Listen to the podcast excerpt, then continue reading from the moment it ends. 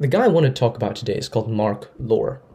Now, you've probably never heard of this guy, and that's okay, but I'm certain you've used or at least heard of some of the products and goods from the businesses that he has built and sold.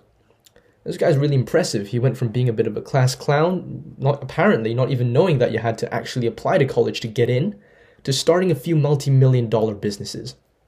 Most recently, selling his company Jets to Walmart for 3.3 billion dollars. Nowadays, I heard that Marc is looking to start his own futuristic city in the US called Telosa.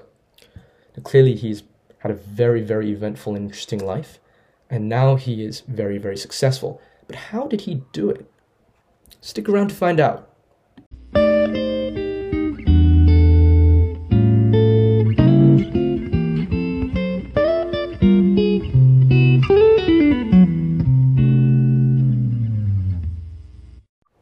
We begin, because this is the first episode of the first ever podcast series I'm doing, I just wanted to take this time to welcome you to the podcast and say thank you for your time.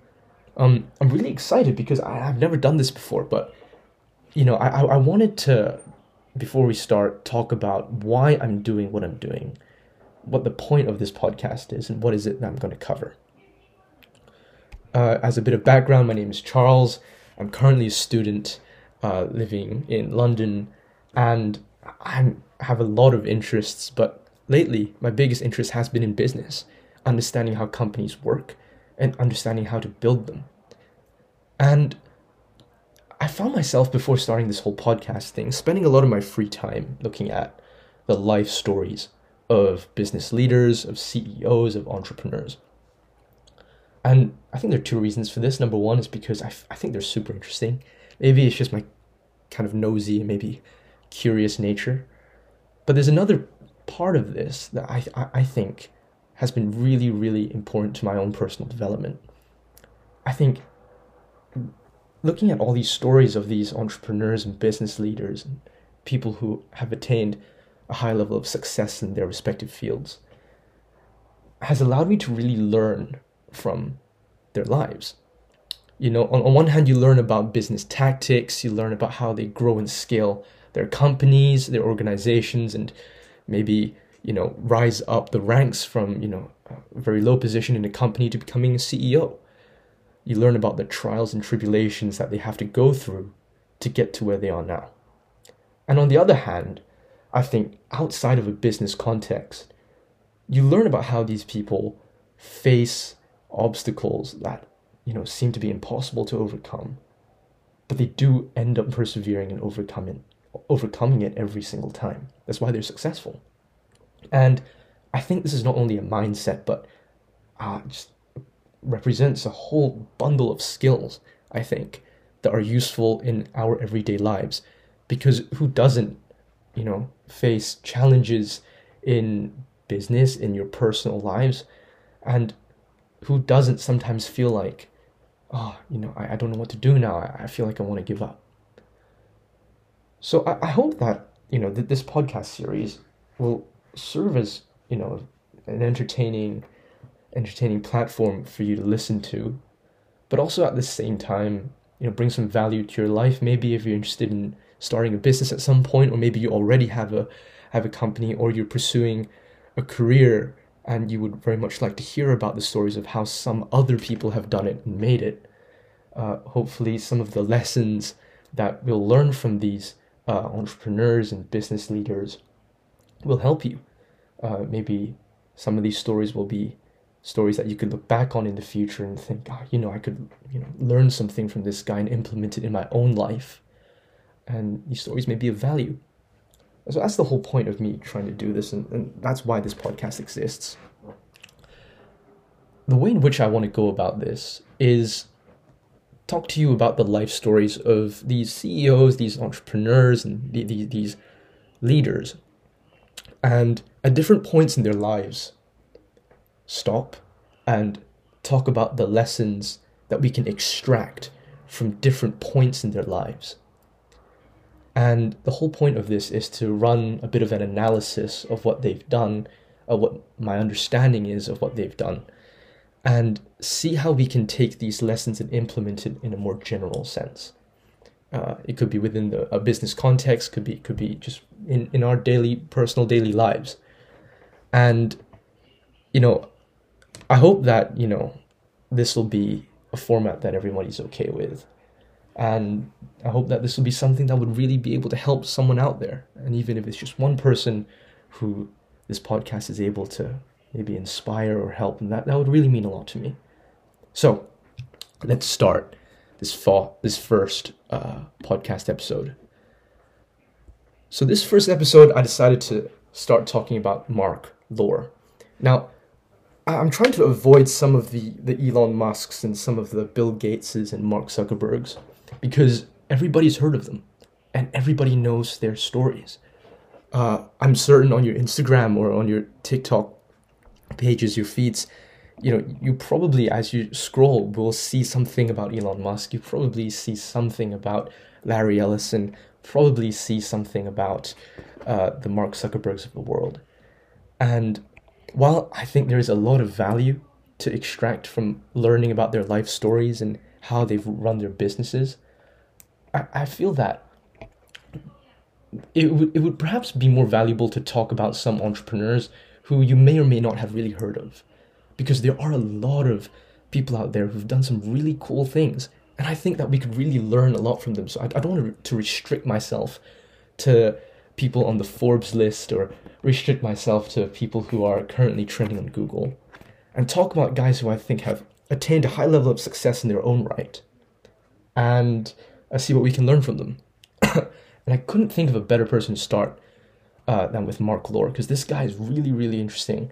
Uh, I, think, you know, he's relatively well known, but not quite kind of trending on every other page on Instagram and whatnot.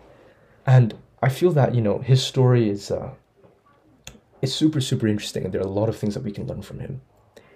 So, Marc Lore is the founder of Jet.com, Quidsi, The Pit Inc. He's done a lot of really cool things in his life. Quidsi, which is uh, uh, one of the companies that he's founded, um, ran a business called Diapers.com, which you may have heard of. Uh, his latest position before going on to start or to work on his uh, project to start Telosa, his futuristic city, was uh, acting as president and CEO of Walmart e-commerce. Lately, uh, there has been news about him looking to start a futuristic city called Telosa, which I mentioned earlier. And I heard that he's looking, you know, at land and places in the U.S. to start this project. So Marc Lore is obviously super successful, uh, but I thought we could dive deeper into how he got to where he is now and what we can learn from his story. So, Marc's story starts in Staten Island in New York in 1971. I think Marc comes from a family of entrepreneurs because Marc's father ran a computer consulting company called Chadmark Systems from 1978 to 2002. And Chadmark Systems uh, provided IT expertise to companies in the banking and oil industries, according to what I understand to be his LinkedIn profile. And perhaps this had a uh, some sort of influence maybe on Marc's upbringing. I'm not too certain, but I think Marc is super impressive because his entrepreneurial spirit is very evident at a very young age. Uh, he seems to always have a business mind of his own.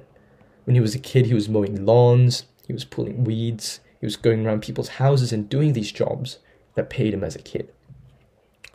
And there's a story that he used to charge his family members five cents to watch TV shows on a projector. There's another story that he started investing in the stock market and also invaluable trading cards from the age of 14 onwards. And there's another story saying that instead of staying in school at the time, he would sometimes run out to the local casinos to count cards. This is from his Wikipedia page, at least. I find that super interesting. This guy was looking at valuable trading cards back in the day. He, this is really ahead of his time. So I'll, st- I'll stop here now. I, I, I normally go longer with the story, but I'll stop here really quickly and, and talk about the first lesson I think that we can get from his, his teenage years. So, lesson one I think this guy was very curious about many things as a kid.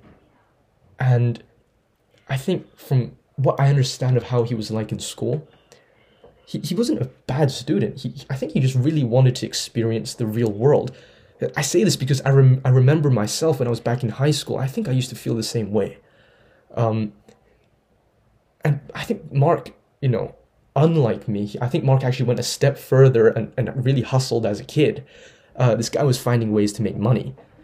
And it could be contended, you know, as to whether or not an entrepreneurial drive comes from nature or can it be nurtured. But I think there's always a benefit to starting early and using your youth to kind of explore such things while you're young. And this is a great way to figure out what it is that you're passionate about. And this guy was looking at, you know, making money on the side, hustling in different ways, investing in stocks, um, looking at trading cards. Like, this is this is quite advanced stuff for a young teenager, I think, and gaining that exposure must have allowed him to, I think, figure out what direction he wanted to go on in life. And for those of you listening who are younger, maybe you're in high school, maybe you're just starting at university, I think that's the first lesson to get from this. That's to really explore when you're still young.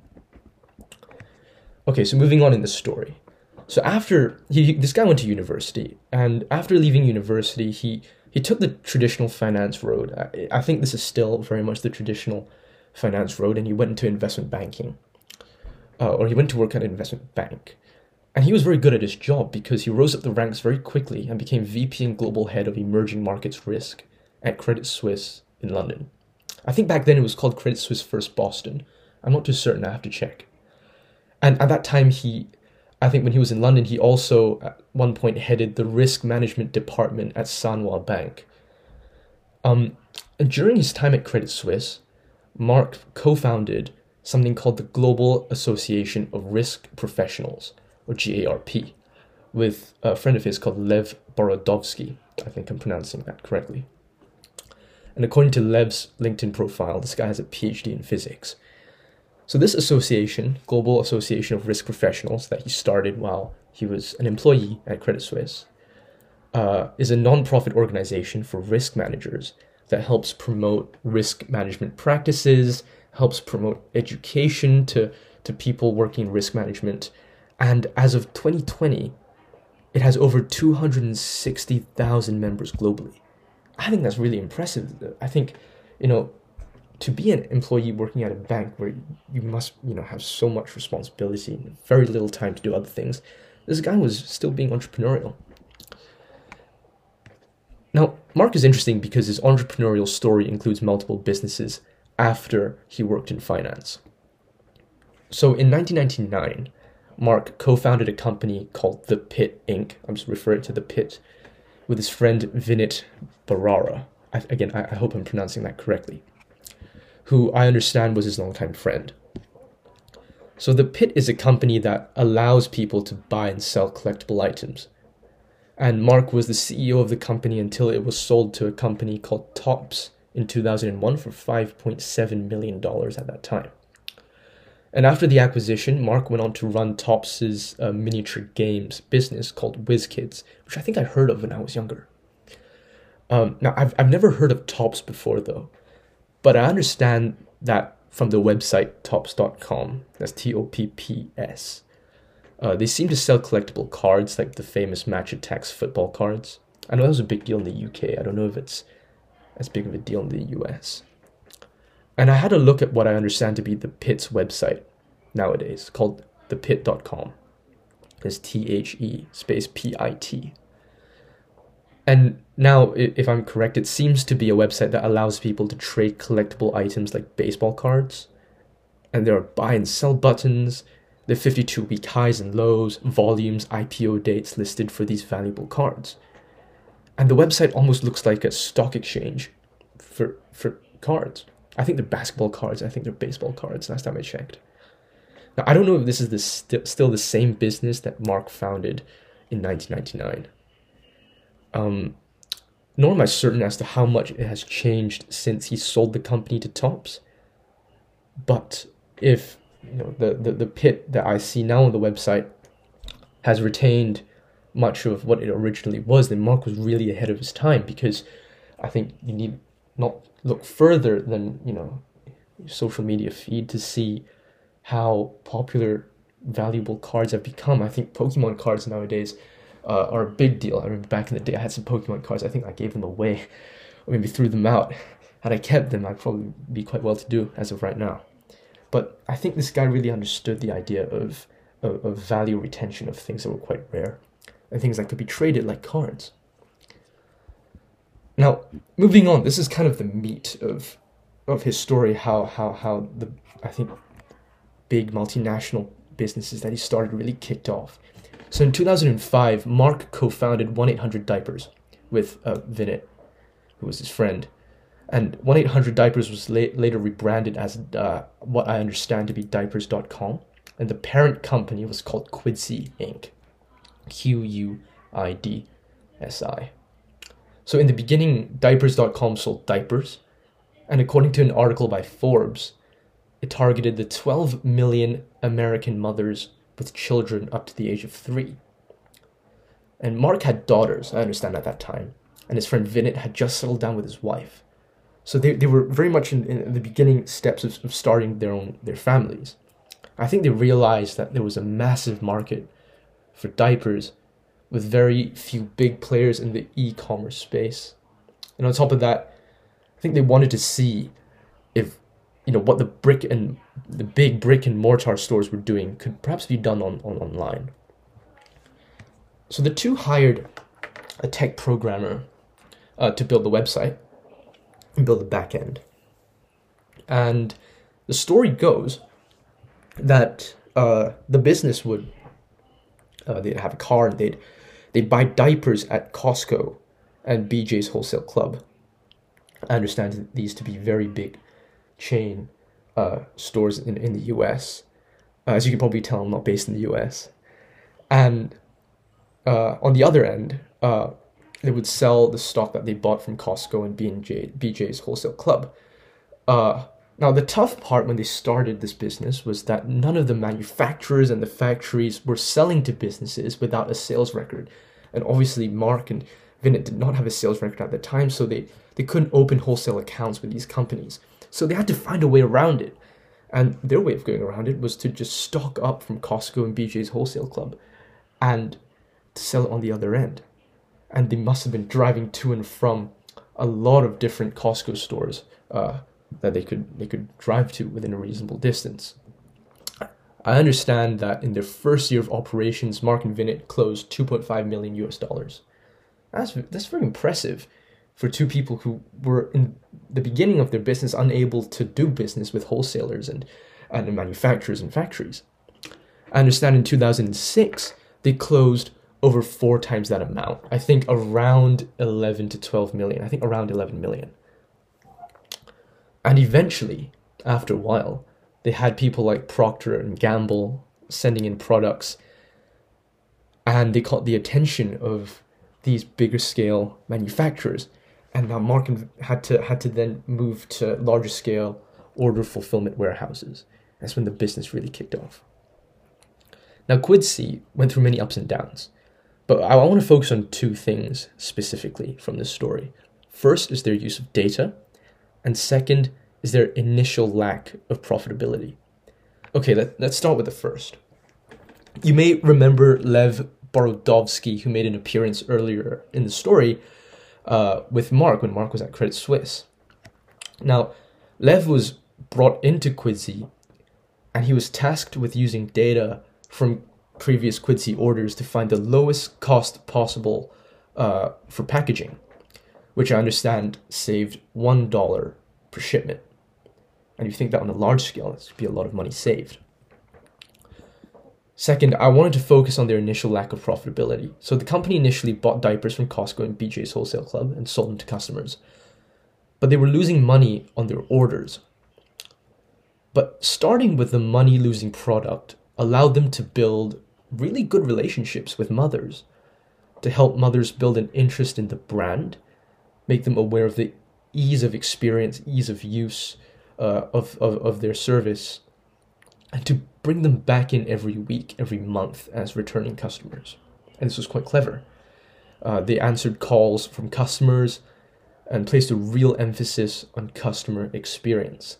They built long term customer relationships that were the foundations on which the company grew. As I mentioned earlier, Procter & Gamble took notice of them eventually and agreed to sell wholesale to them. And over time, the business expanded into soap.com, yoyo.com, wag.com, beautybar.com, casa.com, that sold many things from pet products to hygiene products. And in 2011, not that long after they started the business, Amazon bought Quidsi for 545 million US dollars. Now, moving on, in 2014, Marc co founded a company called Jet, or Jet.com. So, my understanding is that after selling Quidsi to Amazon for hundreds of millions, he stayed at Amazon to work for a while. But he noticed something in the e commerce market that he thought could possibly be targeted that a lot of other guys in the e commerce space maybe weren't actually targeting that much. So the issue was that I think he identified that there was a disconnect of some kind in the e commerce space where e commerce companies were focused on customers who had more money to spend, who were more focused on convenience, speed of delivery, for example, instead of value. Now, I, am paraphrasing what Marc's has said there, uh, but mo- I think what he what he wanted to to target fix was that he understood most people would probably be willing to have longer wait times relative to some of the other players in the market should they be able to pay less for goods and get more bang for their buck essentially so jet was founded as a business that solved this and target this specifically uh, jet provided customers with low prices but relatively longer delivery times and goods were sold at a lower price in a few ways. First, uh, goods were priced according to the locations of the fulfillment centers that they were from. So customers that bought from the same fulfillment center would end up paying less in comparison to buying the goods from a bunch of different fulfillment centers in different places in the US. And second, you know, should customers decide to let go of their rights to return the goods, uh, their prices would actually be lowered. And that was quite clever. And in 2016, Walmart acquired Jet.com for $3.3 billion. I think this was just a couple of years after he started the business. So I'm going to stop here really quickly, and, and I've talked quite a lot, but I, I, want, I want to start lesson two, which is the second lesson I think we can get from this part of Marc's story. I actually think there are a few things in the story until now that are worthy of analysis. So, first, we can see that Marc was a consistent entrepreneur. What I mean by that is that it seemed to me that he was tactical in taking opportunities he saw to then start something there. So, while at an employee at a very big financial company, he started what became one of, if, if not the biggest, organizations for risk managers. I think it's one of the biggest, if not the biggest. And I'm certain this guy was easily making a comfortable living in finance. I'm not too certain how much people in his position made every year for a living, but I'm certain he was doing just okay, just fine at the very least. And I'm certain this guy had made enough money to spend for generations after the Quidsi acquisition by Amazon. But he kept on looking for opportunities to start cool things uh, things which targeted you know areas that really needed help perhaps or opportunities that he could really make the most out of to add value to people's lives 260,000 people uh, over 260,000 people use an organization that he started when he was an employee at a bank. I, I think you know still let that sink in for a little bit. Yeah I, I I don't know a, a lot of people who you know work at banks but I have a feeling that not many of them uh, have started global organizations on the side uh, with their friends that has then impacted the lives and education of hundreds of thousands of people in their sector. I think that's really cool. But it takes a certain entrepreneurial sense and to be consistent in that entrepreneurial sense, even if you're comfortable in life. Um, analyzing this, I, I can't help but think that starting businesses and projects was, was more than just a job to him.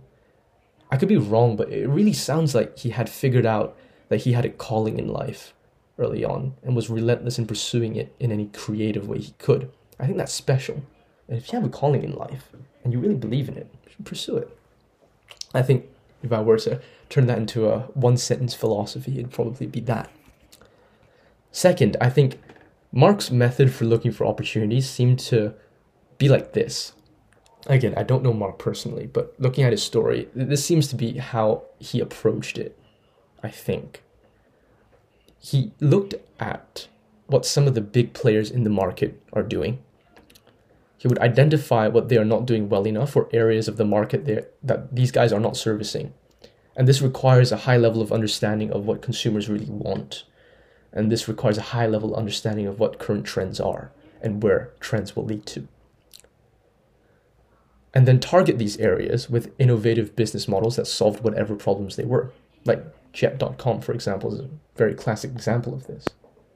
And in order to do this, I think, you know, even as a CEO, you have to have a very clear understanding of uh, the, the market that you're servicing, not at a very high level, but I think at, at a very at, at, at the customer's level, I think.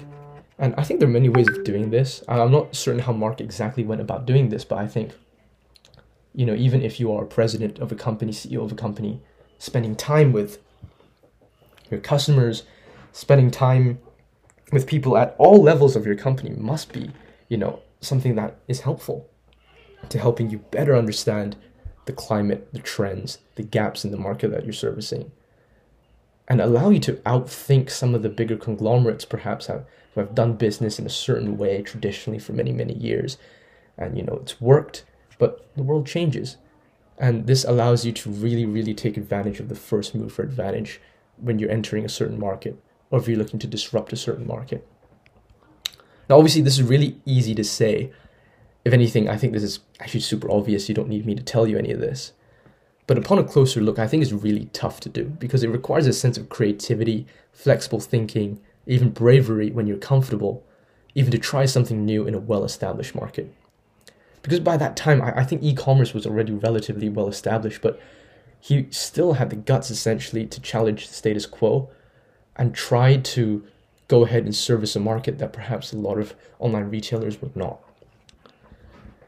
And I think to retain this part of your personality even after attaining unimaginable success is perhaps one of the big things that differentiate Marc from a lot of other entrepreneurs I've read about. Third, I think we can take a closer look at Quidsi, his first really big company. I, I think I think the pit was a sizable business, but Quidsi is a different level. So look at the story. They went from wholesalers not willing to sell to them to blowing up the block in not just diapers in the diapers business, but also in many areas of pets, personal hygiene, and household items, etc. They leveraged data working with Lev to optimize costs and persisted through uh, building good relationships essentially with customers despite initially losing money. So the two lessons from this really are, I think, uh, to, to think really flexibly. I think because of the number of startups that fail because of the obstacles that they cannot overcome at the early stages of business, when no one is really supporting you or nobody would really do business with you. The problems could be in sales, supply chains, building the tech, could be anything. But you gotta have this ability to adapt and really take on a problem solving mindset against these odds. And the way in which he did this was to leverage data, for example, and whatever existing network he could that could help him help him do this. And this goes on to the second lesson, I think, is to maintain good contacts throughout your life. Now, I don't know what Marc and Lev's relationship is like nowadays, this many years afterwards. This is only analysis based on the an analysis based on the public information available, but I can only assume that Marc must have been very good at building his network at the start of his career with those around him, which led him bringing Lev back into business with him uh, having known each other at Credit Suisse. I suppose the lesson there is to never forget those who you've worked with before. Work really hard to build good relationships with these people around you because you never know when these people in your network would be there to help you, help your business, etc. Okay, moving on with the story. After selling his business to Walmart, uh, Marc took a position as president and CEO of Walmart's uh, US e commerce business. And Marc did many things while he was at Walmart, but I, I wanted to focus on one specific tactic during his time at the company. I, I think there's value in being relatively niche in this sense. So Walmart had a problem. It was, it was really a, a problem problem, like a, hole that needed to be plugged. But I think Walmart was facing a challenge that was going to become quite a big problem at some point in the future had they not dealt with it early on. And this problem was that it had a massive present in, presence in the US, but Amazon was growing rapidly at that time in the e commerce space. Amazon had also just acquired Whole Foods, which solidified its position in the grocery business. Walmart, to my understanding, is in the grocery business also. So Marc Marc kind of had to deal with this issue when he was at Walmart, and I think what he did was actually quite clever. So Marc thought that Walmart had an advantage over its competitors, and that advantage was its ability to dispatch stock.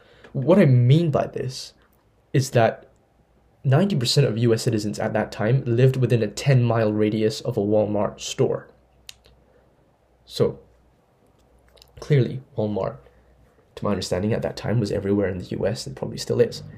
And Walmart also had over 1 million associates. I- I'm not too certain what the exact number was, but I know it's over 1 million.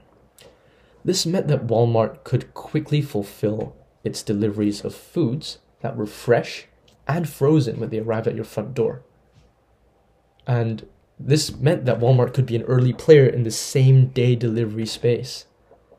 So you'd buy something and get to your front door in two, three hours, uh, two hours I think was was the uh, was the official time. I have to check that, but at the very least, same day delivery at a much lower cost than their competitors, and people were able to get fresh groceries quickly at a low cost. And what this did was added obviously the quality of the of the goods and services that you're providing, but this added to customer experience and built brand loyalty. And to compete with uh, other people in the industry, Amazon, for example, Marc helped launch Walmart's free two day deliveries for orders over $35, but charged no membership fee. Uh, I think Amazon Prime charges a membership fee, but at that time, I think Marc didn't did, didn't do that with Walmart. And this free two day deliveries then became a one day delivery uh, initiative. And Walmart, during his tenure there, became the second biggest uh, player in this area of e-commerce in the US, and the stock price I think doubled during his time there. So I think this brings us to, to lesson three. I think Marc's entrepreneurial work is, is characterized by many things, but one of which is coming in consistently as somewhat of an underdog from one perspective, and proving himself to be a com- competent innovator again and again and again. So while at Walmart, his tactic was to leverage existing assets in the business to compete with new competitors by using them in a new way and taking advantage of them. Uh, or at the very least, I think to compete with uh, competitors in a new space, in this case being e commerce, a relatively new space.